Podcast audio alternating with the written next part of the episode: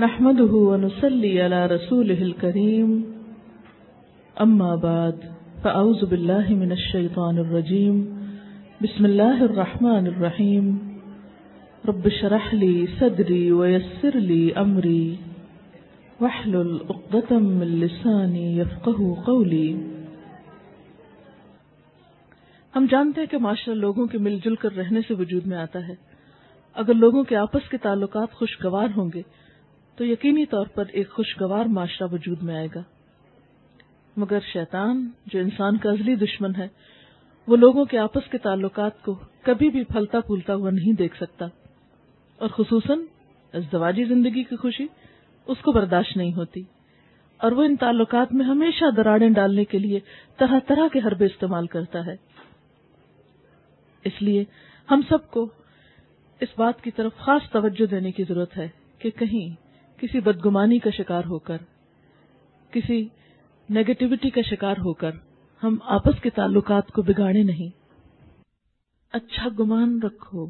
اس لیے کہ اعمال گمان کی پیداوار ہوتے ہیں۔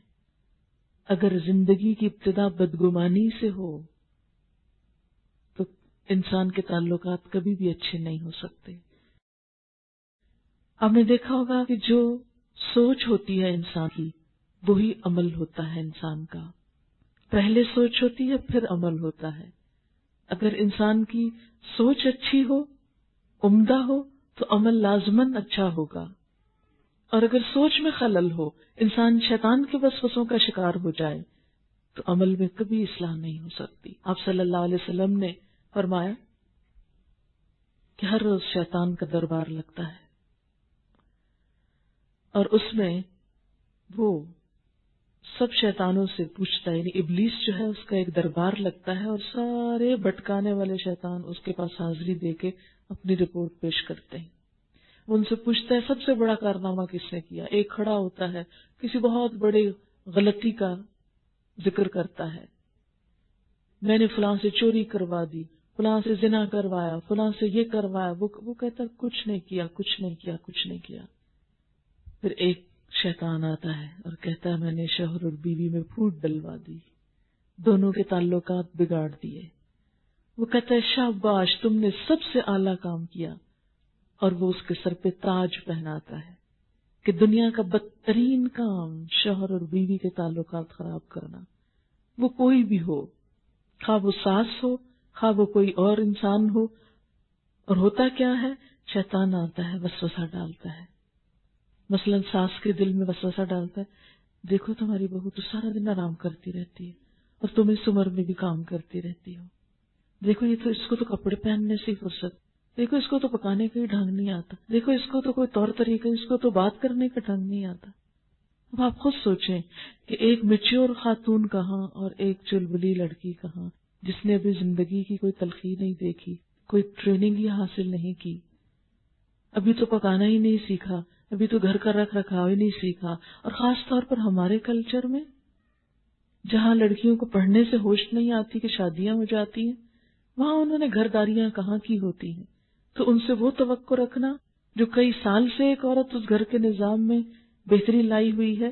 آپ دیکھیں کہ ساس جو ہے اس گھر میں کئی سالوں سے، کم از کم بیس، پچیس سالوں سے تو ہوتی ہے۔ اب ایک خاتون جو پچیس سال سے ٹرینڈ ہے اس گھر کو چلانے میں اور ایک لڑکی جس کو پچیس دن نہیں ہوئے، ان کا مقابلہ کہاں سے ہوگا؟ لیکن شیطان بس بسے ڈالتا چلا جاتا ہے اور کڑھن اور جلن اور تکلیف پیدا کرتا ہے۔ لہذا وہ جلن دل سے پھٹ کے زبان پہ آتی ہے، اشاروں کے نایوں سے بات شروع ہوتی، پھر تانوں پہ آ جاتی ہے اور پھر لڑائی جھگڑوں پہ آ جاتی ہے۔ اور پھر ڈائریکٹ کرنے کی بجائے انڈائریکٹلی بیٹے کو اکسایا جاتا ہے۔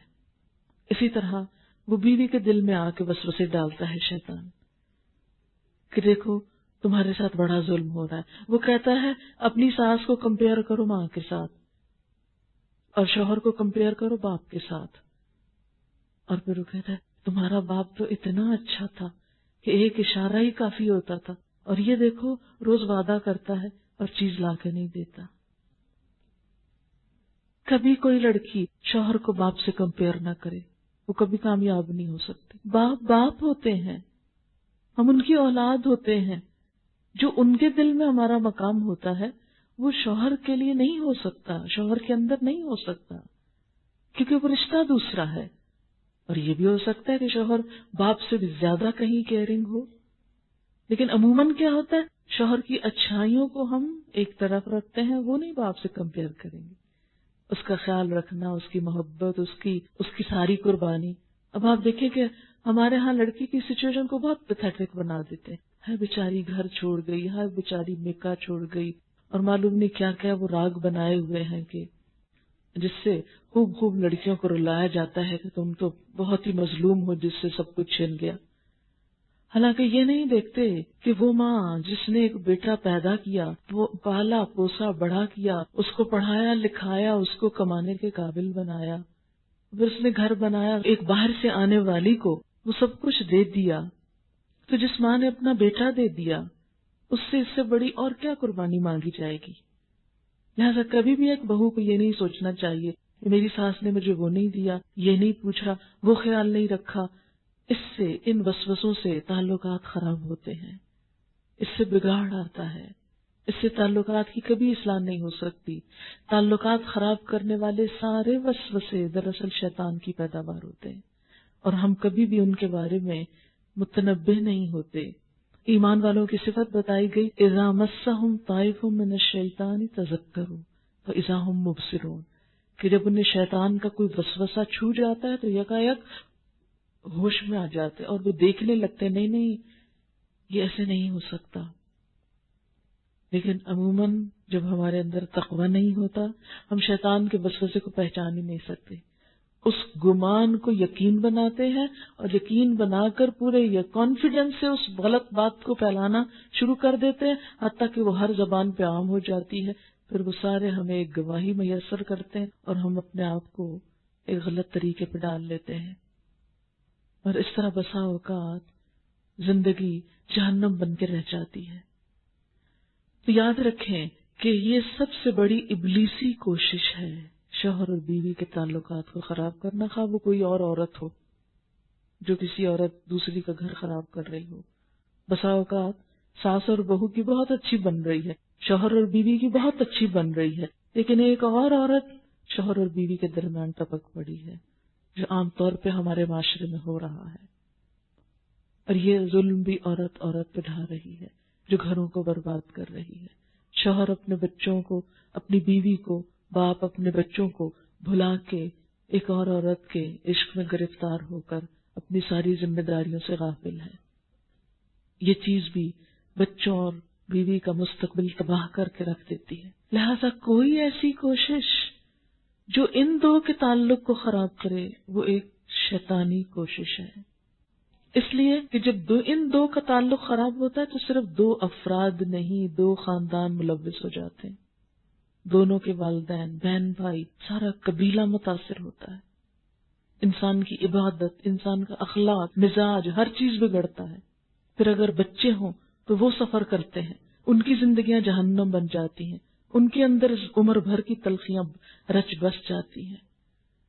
لہذا یہ رشتہ جتنا مضبوط ہے، جتنا خوبصورت ہے، اتنا ہی نازک بھی ہے۔ اس لیے اس معاملے میں شوہر اور بیوی دونوں کو اپنے اپنے فرائض ادا کرنے چاہیے۔ واخر دعوانا ان الحمد للہ رب العالمین۔